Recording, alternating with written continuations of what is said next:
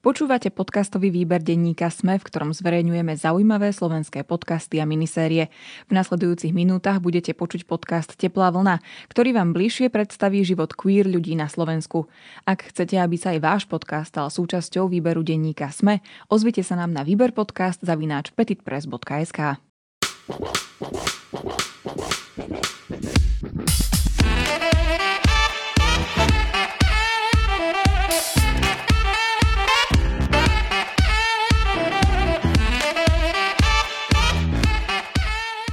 Pekný deň vám prajem, milí priatelia a milé priateľky.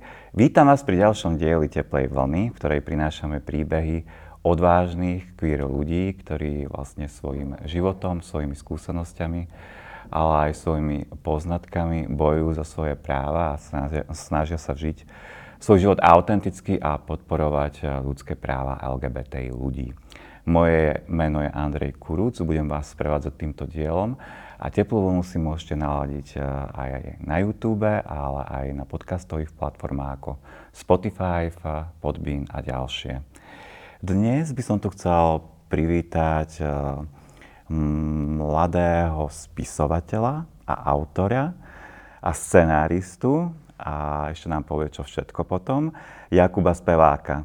Ďakujem veľmi pekne za pozvanie, veľmi sa teším. Rado sa stalo si aj spevák?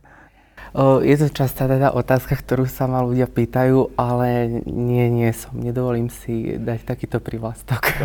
Jakub pochádza z Banskej Bystrice, vyštudoval scenaristiku na VŠMU, a písaniu sa venuje veľmi dlho, vyhral viacero ocenení, či už v akademickom Prešove, v medziriadkoch, vyhral aj prémiu za poviedku Trombus v súťaži vydavateľstva KK Bagala poviedka a práve tam sa chystá vydať svoj debut, čo sa týka kníh, novelu po Funuse. Takže, ale tak som rád, že si neprišiel po Funuse, ale verím, že dobre naladený. Jakub, e, teda, aké je tvoje rodinné zázemie, odkiaľ pochádzaš? Mhm. Takže ako si povedal, tak pochádzam z okolia Banskej Bystrice a teda konkrétne z Malachova, čo je taká veľmi malebná dedinka hneď 7 km od Banskej Bystrice v takom údolí, e, ktorá nemá ani vlastne e, konečnú tabulu, e, že teda akoby nekončí nikde, ale už tam teraz prednedávno dali, ale robili sme si z toho srandu, že to teda dedina bez konca. A teda vlastne pochádzam z tady, ale teraz v súčasnosti už niekoľko rokov vlastne pendlujem na trati Bystrice Bratislava a teda posledné roky som teda skôr viac uh, v Bratislave ako teda doma. Hej, o, ešte som vlastne zabudol povedať, že momentálne uh, sa podielaš na príprave Medzinárodného filmového festivalu Fest Anča. Áno, áno, správne. správne. To sa zase koná tiež uh, v strednom Slovensku, ale teda už vyššie trošku v Žiline. Áno, áno, trošku ste si povedali, že chcete ešte viac ten čerstvý vzduch. Hej. Áno, áno, áno. Treba tam takúto kultúru do toho regiónu. A čo ťa priviedlo k písaniu? Predpokladám, že sa tomu venuješ asi dlho. Áno, akože v podstate ja um, od malička som si písal nejaké veci, či už do denníčka, keď som mal ako na prvom stupni, si pamätám, že som uh, okrem toho, že som pre moju rodinu vymýšľal rôzne vianočné, veľkonočné a prázdninové programy, kde som akoby celú rodinu nutil uh, to participovať na týchto akciách, tak som si vymýšľal vlastne rôzne uh, knihy, rôzne uh, série kníh, ako by sa mohli vyvíjať.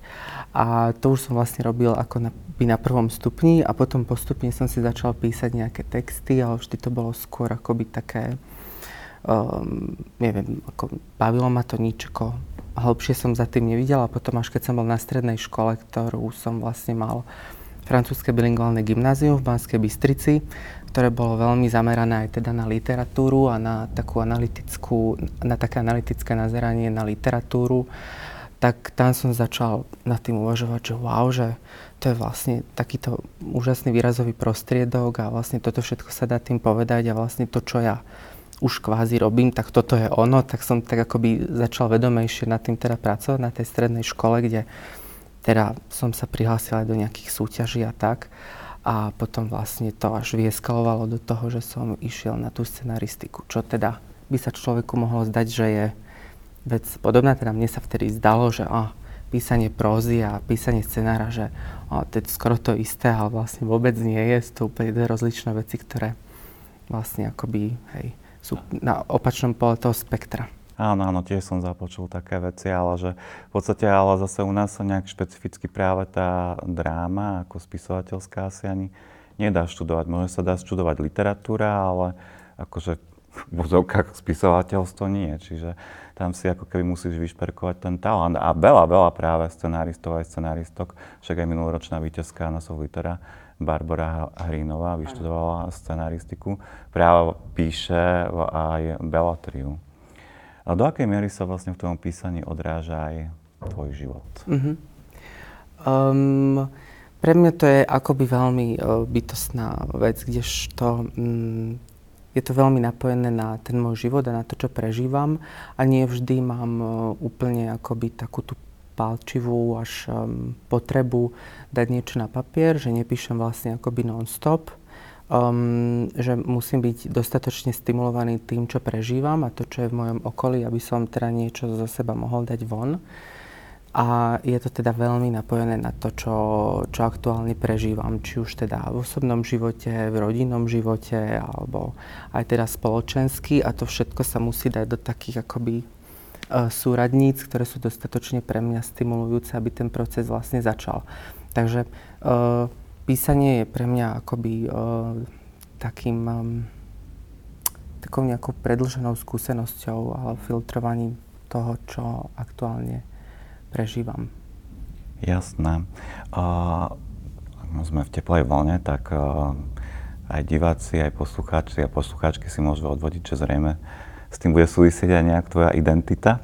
Tak ako by si sa ty definoval, čo sa týka identity? Mm, pre mňa, ako, ja som s postupom teda času, čím ďalej teraz som starší a starší, tak uh, napríklad tohto roku uh, som si teda akoby vždy myslel, že som vlastne len že gay a že it's enough, ale uh, postupom vlastne času, ako aj teda sa venujem nieko hlbšie, či už mojej identite alebo všeobecne akoby nazeraniu na identitu, tak by som skôr povedal, že sa v súčasnosti identifikujem ako queer človek uh, a vlastne sa mi to zdá akoby oveľa viac inkluzívnejší pojem a Uh, myslím si, že oveľa viacej nejako súznie teda aj s tým, kto som. Takže takto by som sa identifikoval. A aký bol tvoj coming out? A pochádza z dedinského prostredia, uh, aj z vlastnej skúsenosti viem, teda robím aj poradenstvo, že ak pochádzajú mladí LGBT ľudia z dedinského prostredia, nie je to veľmi jednoduché. Uh-huh. Akoby uh, ten coming out je podľa mňa akoby stále v nejakom procese, že není úplne akoby završený, takže je to nejaká vec, ktorá sa práve akoby formuje. A um, zatiaľ je to akoby veľmi teda pozitívne, aj čo sa týka teda môjho rodinného zázemia. Ale není to vec, ktorá by bola ukončená aj tým vlastne, že aj tá identita sa akoby neustále teda formuje do rôznych tých odtienkov toho spektra, tak akoby nemyslím si, že to aj teda niekedy vlastne, že bude úplne, že final state, že teda takto tie veci sú a takto sa teda vnímam. Čiže nezažil si nejaké negatívne reakcie alebo nejaké nepríjemnejšie? O, čo sa týka coming out, tak uh, ani nie, skôr teda nejaké moje expresie na verejnosti, že mm-hmm. napríklad um, zrovna v Bystrici sme boli, ja neviem, pred tromi týždňami a boli sme na diskotéke a po diskotéke si ma tam odstavili takí dvaja páni a povedali, že kebyže takto tancujem v detve, tak uh, už nie som, že akože I guess mysleli to pozitívne, že chceli byť, neviem, že ma chceli varovať alebo čo, ale vlastne celková tá odozva vlastne bola veľmi nepríjemná a, aj sa chceli nejako potom akože kamošiť a dať mi ruku, ale pre mňa to bolo akoby, um, veľmi som sa cítil offended, že Jasné, tým, čo povedali. až také ohrozujúce by mm-hmm. som mhm. povedal. Áno, aj, áno. A celý čas tam vlastne stáli a pozerali sa a bolo to akože nepríjemné, ale vravil som si, že nejdem to nejako riešiť, pokiaľ to nie je nejako toto, ale tak áno, takéto veci sa ako, že stávajú a skôr teda od ľudí, ktorí ma nepoznajú. No a ako to zvládáš, keď ti také Snažím sa obklopovať akoby ľuďmi, že nie som nikdy sám a že aj vlastne keď táto situácia nastala, tak sa moji kamaráti hneď vlastne chopili toho a riešili tú situáciu so mnou, že, že vždy mám tam akoby kryté, um, krytý chrbát pri takýchto situáciách, že teda to môžem byť teda rád, že mám takých ľudí okolo seba, ktorí mi vlastne pomôžu v takých situáciách, lebo veľakrát sa mi stane, že akokoľvek uh, som comfortable sám so sebou, tak pri takých situáciách tak úplne, že mm, som ako z kameňa, že neviem vlastne čo robiť. Mm, takže... Zamrzne, že, mm-hmm, že, mm-hmm. že je to taká tá reakcia veľmi, veľmi akože silná, nevieš ako sa vlastne brániť, čo je asi prirodzené, keď, e, keď v podstate e, si nejakým spôsobom napadnutý tvoja identita, tvoja integrita a tvoja ľudská dôstojnosť, hej, svojím spôsobom. Takže, takže vtedy je to veľmi ťažké ako keby uh, sa na to povzniesť úplne a nejakým spôsobom ne, nezareagovať. Uh, ale vrátim sa teda k tvojmu písaniu. Vyhral si v roku 2019 uh, prémiu v súťaži Poviedka za poviedku Trombus. Um, vedel by si približiť, že o čom bola? Uh-huh. Um, túto poviedku som um, písal opäť, opäť nejaký teda podnec toho môjho uh, života. Bolo, že vlastne moja dlhoročná kamarátka aj teraz zo strednej školy uh, mala mať operáciu, ktorá už teda pred, prebehla a mali jej vyoperovať, uh, teda vymeniť chlopňu a uvažovalo sa v srdci. A uvažovala sa nad tým, že či jej dajú teda prasaciu chlopňu alebo mechanickú chlopňu. A dlho sme sa teda o tom rozprávali a ona mi o tom rozprávala, že vlastne aké sú teda výhody a nevýhody teda tej chlopne. A mňa to akoby natoľko zaujalo, že teda nejaký um, cudzí element je implantovaný do um, akože niekoho tela a akým spôsobom vlastne môže narušiť nejakú tú jeho integritu v, vlastne vo, vo svete, v ktorom, uh, v ktorom žije. Takže bol tam aj akoby taký istý motiv inakosti skrz uh, vlastne zrazu akoby nejaké nezapadanie do tej reality skrz nejakú takúto drobnú vec, ktorá akoby spustila potom ten prúd udalostí. Takže uh, bolo to opäť teda na základe niečo takého a vlastne to aj súvisí s vecami, že predtým, teraz už ani tak nie som vlastne bol veľmi fascinovaný rôznymi teda medickými a e, pojmami a všetkým, čo sa týka nejakej telesnosti a vlastne nejakého zmeny tej telesnosti a to som vlastne chcel v tých textoch uh, skúmať. Mm-hmm, ale myslím, že, že sa to odrazilo vlastne aj v tej novele, ale k tomu sa ešte dostaneme. Uh, prispel si aj poviedkou do magazínu Kiss, uh, volala sa Divina. Uh, tá v podstate bola queer. Tiež by si povedal pár slov, nie? Uh-huh. Uh, tak tam akoby práve, um, to je taká poviedka, ktorá uh, je zložená z rôznych uh, mo- mozaik a práve teda aj toho uh, pendlovania medzi Bystricou a Bratislavou a toho kontrastu toho života tam, kde uh, na, dedine. na dedine s tým drevom a proste zabezpečiť také um, vlastne až niekedy basic potreby, čo sa týka teda fungovania domácnosti a potom nejakou teda tou Bratislavou a tým životom vlastne tam, nejakým Eh, milostným splanutím. A mm, vlastne to, tieto, tieto dve polarity som v tej poviedke sa snažil nejako skúmať a všetko sa to nieslo opäť v tom symbole tej diviny, ktorá je teda niečo také aj trošku možno nepríjemné pre niekoho, je to niečo, na čo sa ľudia tak akože pozerajú a zapácha to a tak a opäť akoby je to taký ten motiv možno práve tej identity a mm. niečo takého, čo človek si vlastne nesie v tom batôžku z tej dediny, uh, pretože ľudia sa tam na to tak teda pozerajú. Teda nechcem opäť paušalizovať, lebo tá moja skúsenosť nie je úplne taká, ale je to metafora na určité ako pohrdanie na v určitej identite a teda až teda to zjedenie možno tej e, diviny už teda v tom inom prostredí s človekom, ktorý, ktorému to proste nesmrdí, tá divina. No. Hej, tak to je naozaj veľmi pekná metafora. A často to tak býva, že v podstate aj LGBT ľudia žijú ako keby dva tie svety, hej, jeden tu v Bratislava a druhý potom doma niekde u rodičov na vidieku alebo na dedine. Ja sa snažím aj teraz to tak akoby vnímam, že sa mi to tak akoby stierajú pomaličky tie hranice, že už to není také radikálne, ako to bolo takedy, že snažím sa viac, ako by tej schizofrenie nebolo málo, tak ešte aj takáto vlastne tam je, ale snažím sa to vlastne už um, a všímam si, že uh, aj to moje chovanie v tom mojom dedinskom prostredí je tak uh, prirodzenejšie, teda autentickejšie mm. voči mne. Tak a ešte, že tak, no, no. sa to trošku malečkými krokmi zlepšuje. Tak. No a vlastne, aké to bolo pre teba získať tú prémiu? Dostal si vlastne potom asi príležitosť aj napísať tú novelu?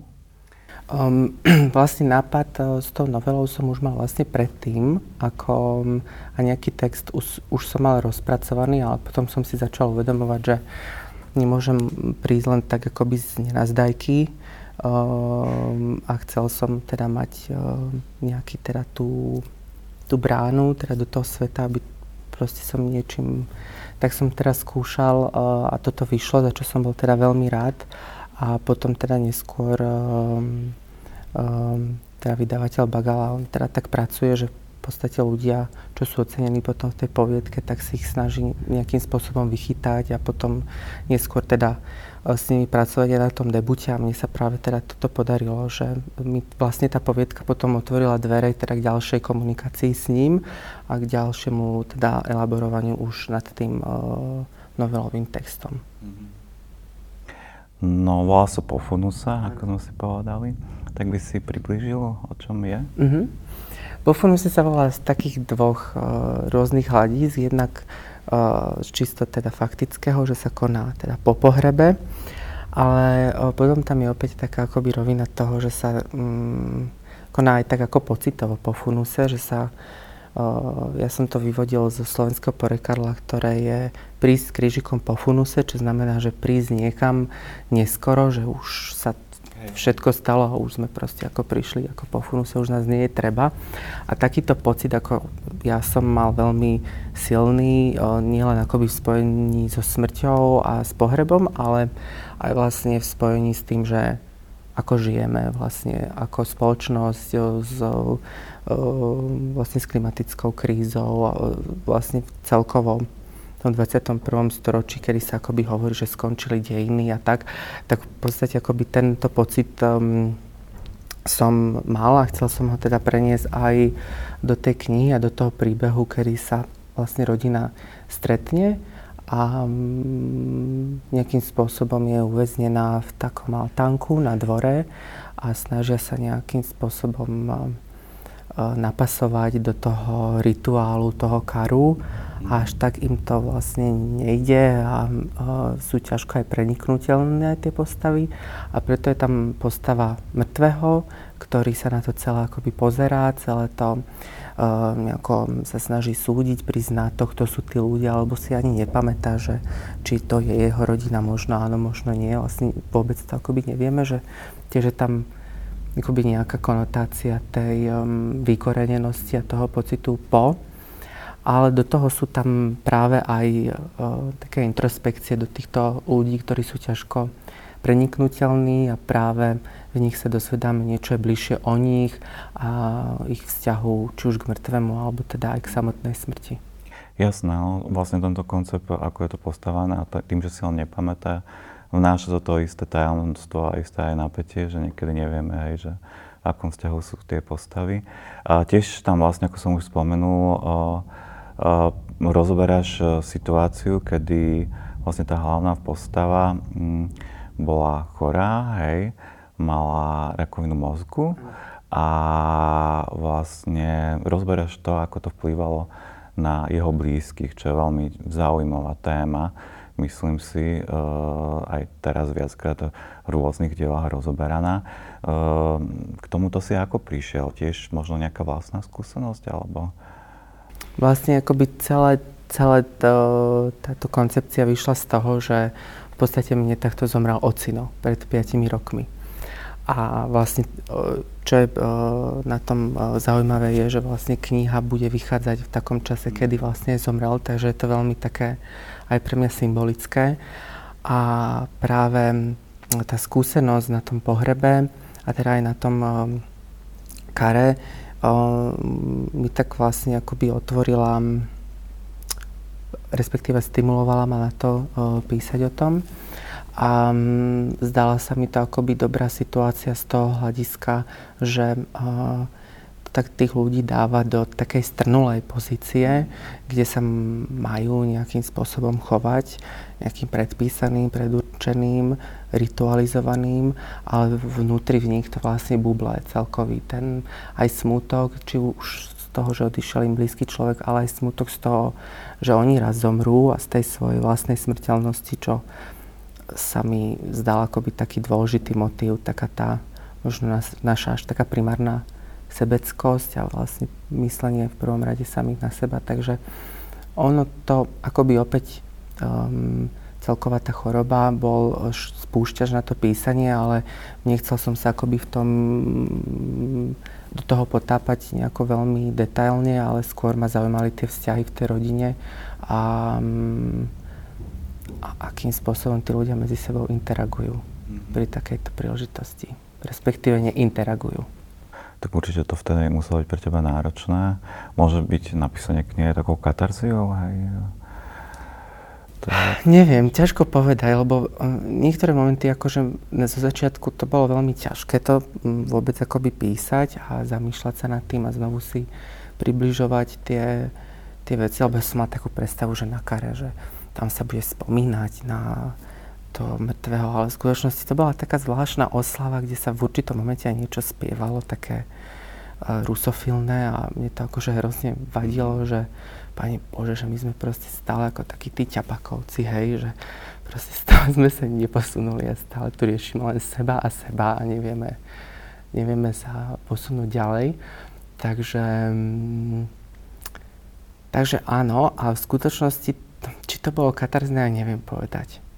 V niečom určite áno, niektoré veci mi to pomohlo prijať, ale len do určitej miery, mm, bo tie veci sú akoby stále živé, vo mne žijúce, akoby stále pretrvávajúce, že to sa nedá podľa mňa vypísať, ale je to dobré predlženie tej, tej skúsenosti.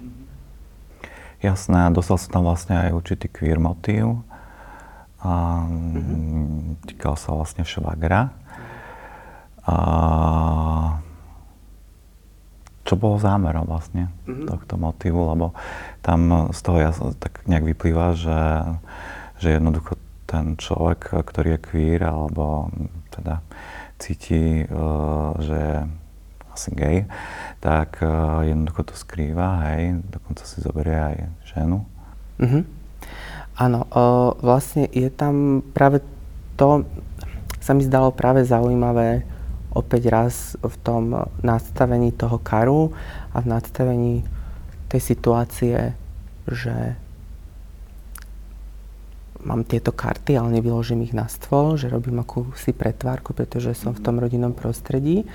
A práve o, táto téma o, sa mi zdala teda akoby veľmi adekvátna, v podstate ju tam zasadiť a práve prirodzene aj teda vyplývajúca nejako teda z môjho cítenia, že som práve akoby chcel m, mm, dať o, tam tento motív, ale nedať ho tam akoby samoučelne, lebo proste je to akoby in, alebo, mm, ale že sa mi to tam akoby veľmi hodilo a dotváralo to celkové to, o, čo prezentujeme na vonok a kým v skutočnosti sme. Čo je v podstate akoby tiež jeden z hlavných tém teda celkovo tej knihy, kedy tí ľudia vlastne hovoria len to, čo im vyhovuje, ale v skutočnosti ten skutočný svet a možno ani to není skutočný svet sa deje v tých ich vnútrach.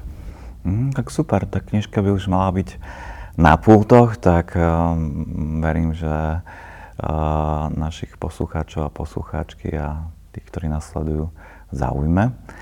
A teda držím hlavne palce, aj nech sa predáva vo veľkom. A ešte sa teda chcem opýtať, že v poslednom čase teda už si to naznačil, hej, že tie tvoje otienky, tvoje identity sa tak nejak rozvíjajú. A v podstate e, začal si fungovať aj v takých tých e, e, kombinácia drag show, burlesk a tak ďalej, performance, či už Teplánka barete alebo v Pinkbase. Čo ťa k tomu viedlo teda a ak, aký je to pre teba pocit? Uh-huh. No vlastne akoby, um, že to písanie je pre mňa určitým teda vystúpením tej osobnosti v zmysle spracovania, dajme tomu, takýchto tém, osobných, veľmi palčivých.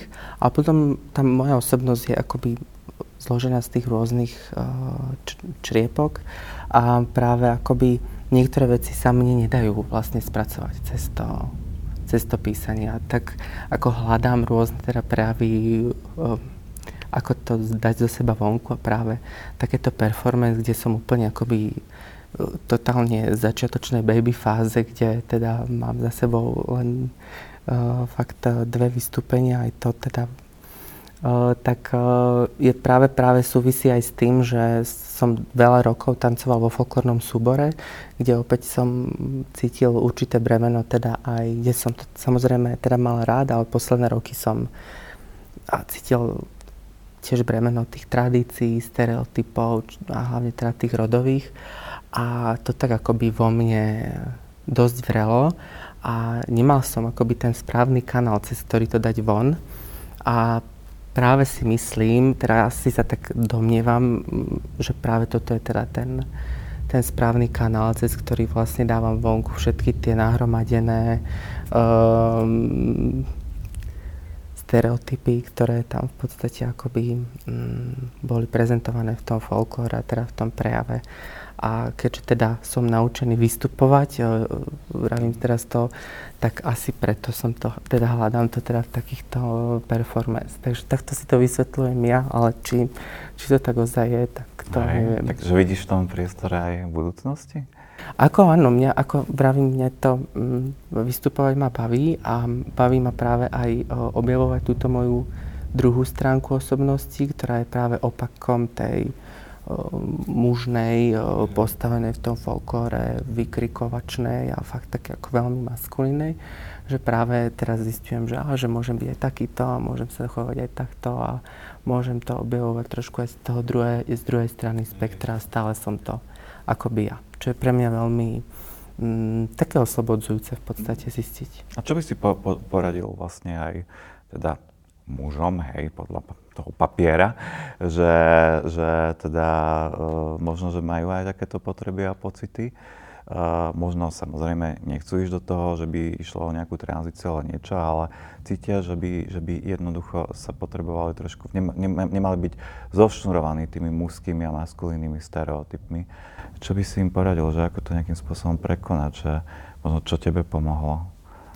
Tak ako som spomínal, že pre mňa je hrozne dôležité mm, vlastne byť obklopený ľuďmi, pri ktorých sa cítim veľmi bezpečne a pri ktorých práve tieto prejavy budú pochopené, lebo nemyslím si, že je teraz cesta uh, hovoriť, robte si, čo chcete a uh, pretože nie vždy to môže v našich končinách byť um, akoby um, safe.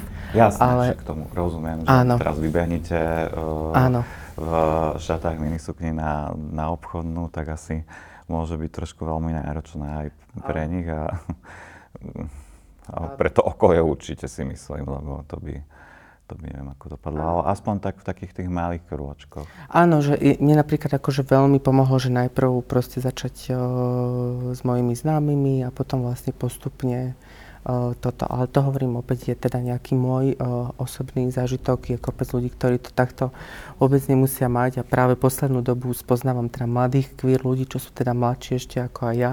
A práve ja sa od nich učím uh, o tom, ako, ako sa uh, vyjadrujú, ako majú teda tú self-expression a som úplne s nimi, in, nimi inšpirovaný vlastne. Takže je to skôr ako takéto opačné garde, že niekedy vlastne oni mne uh, dávajú tie, tie rady, ale ani nemusí to byť nejako formulované, ale je to len nejaký aj zážitok, debata, niečo. A... Čiže vnímaš vlastne, že tá mladšia generácia, že tam sa tie hranice týchto uh, zväzujúcich stereotypov začínajú pomalečky tak stierať. Áno. A že je to pre nich jednoduchšie, hej, z nich vyklznúť. A práve veľakrát je aj pre mňa práve tá o, safe zóna, ten safe space práve medzi o, takýmito ľuďmi, že čo sú a čo je vlastne paradoxné, lebo som bol vždy v kolektíve, ktorý bol že starší odo mňa a rozumel som si vždy s ľuďmi, čo sú akoby starší. A teraz akoby je to trošku prevrátené, že práve veľmi rád, ako sa stretávam s mladými ľuďmi a počúvam ich a niekedy mám pocit, že mi majú viacej čo povedať ako ja im.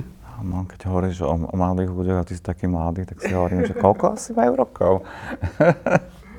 tak to sú takí, podľa mňa 18-20 roční ľudia. Jasné, jasné. No a čo odporúči starším? Fúha, no, neviem. Myslíš, ako... nejak vymaniť? Neviem, ťažko sa mi na, toto, na túto otázku odpoveda, pretože vravím, um, ja sa snažím akoby počúvať tie moje inštinkty, že, ktoré mi hovoria, že aj niekedy je to akoby, že pre mňa to bolo že veľmi ťažké, že to počuť, lebo to tam akoby vždy bolo, len som to tak, a teraz nie, teraz na to není čas, ale teraz som tomu dal e, priestor a akoby to ide ale opäť vravím, každý má asi úplne iný ten background a všetko, ale pokiaľ sa dá ešte, tak by som odporúčila si počúvať to, čo, čo uh, počujú v sebe. No a aké máš ešte sa opýtam ďalšie plány po tejto knižke? Tak teraz v súčasnosti hlavne teda riešim festival animácie, ktorý bude teda o týždeň. To je taká hlavná teraz priorita, potom bude teda uvedenie knižky a potom teda leto.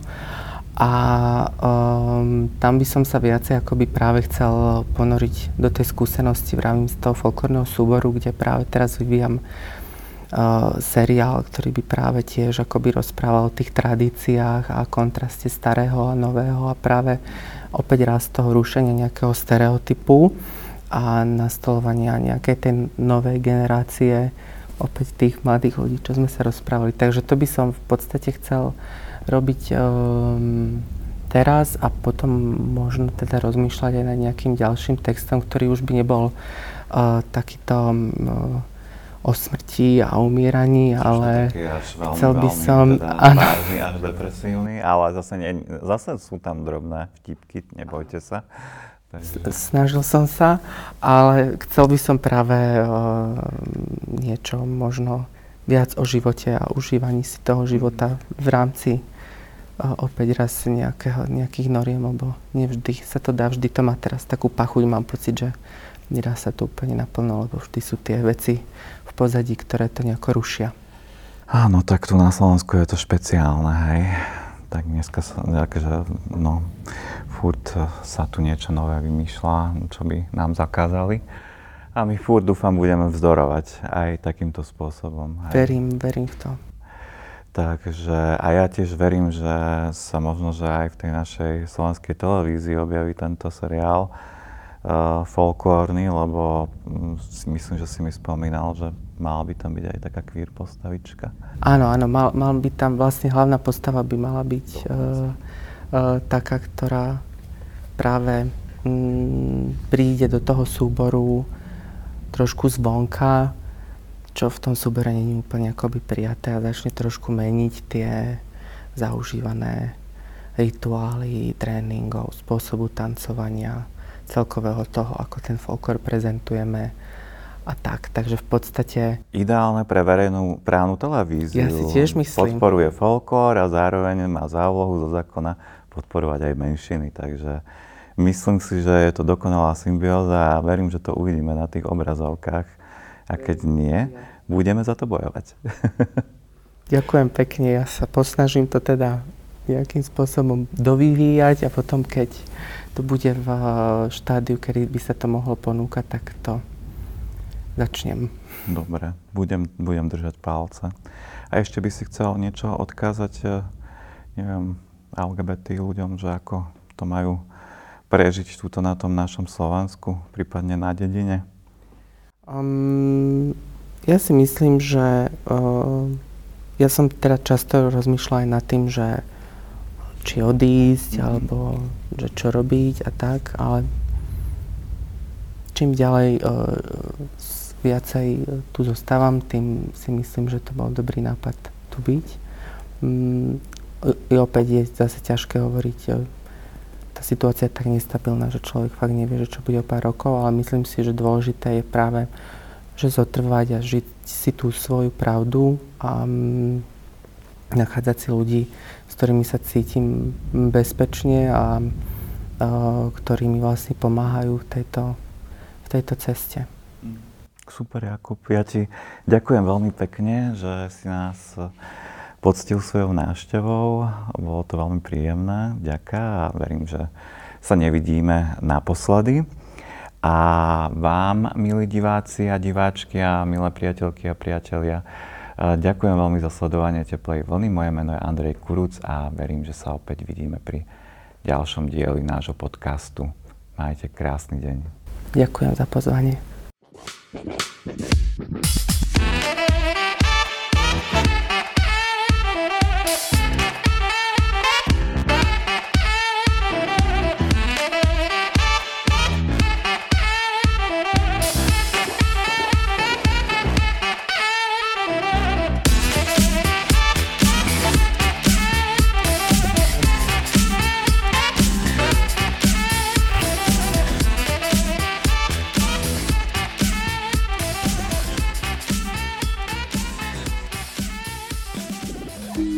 Volám sa Barbara Mareková a v denníku ZME pre vás robím podcast Ľudskosť o tom, ako na naše mentálne zdravie vplýva rodina a spoločnosť. S odborníkmi a odborníčkami rozoberám, ako sa v rodinách dedí trauma a ako sa dá v dospelosti uzdraviť. Ale rozprávam sa aj s ľuďmi, ktorí vyskúšali terapiu a zaujíma ma aj celospoločenský pohľad, ako sa menia slovenské rodiny alebo ako sa v našej spoločnosti cítia Rómky, Rómovia či ľudia, čo sú queer. Poďte sa učiť spolu so mnou, ako lepšie rozumieť sebe, ale aj ľuďom okolo nás. Podcast Ľudskosť vychádza každý štvrtok vo všetkých podcastových aplikáciách.